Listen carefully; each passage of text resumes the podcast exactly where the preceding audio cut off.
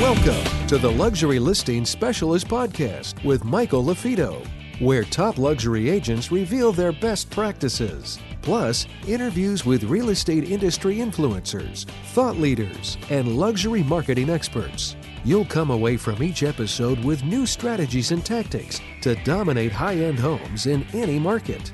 And now for the latest episode of Luxury Listing Specialist. Here's your host, luxury real estate expert, coach, and trainer, Michael LaFido. Hi, it's Michael LaFido, author of the book Luxury Listing Specialist and founder of the Lux designation known as Luxury Listing Specialist. In this video, we're going to talk about fresh eyes analysis.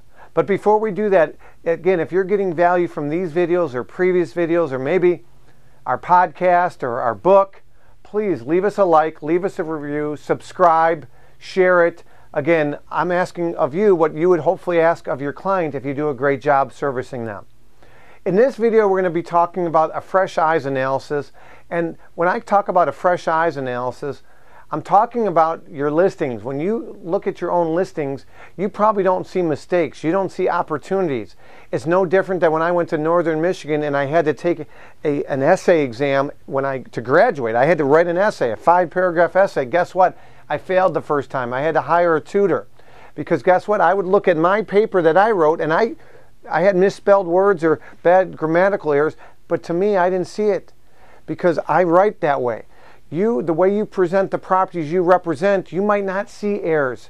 It's hard for you to poke holes through your own properties. You should have a colleague, someone that you like, you trust, that's experienced, that you can have them look at your properties before you go live. And then if you're not getting showings, you're not getting activity or offers, maybe have somebody else or several people look at your listings to give a fresh eyes analysis. Again, I speak on national stages and many of my topics.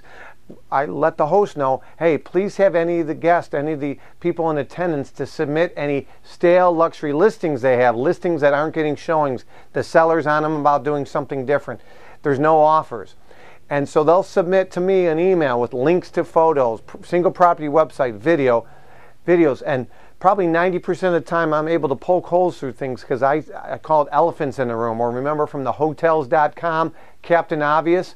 A lot of times there's some Captain Obvious glaring things that jump out to me, mistakes, things that could be positioned the home, just tweaked little modifications.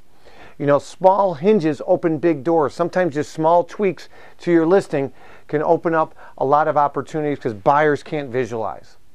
Again, my contact information is below. If this video was helpful to you, please leave us a review, leave us a comment, and if you have any other questions, please contact us.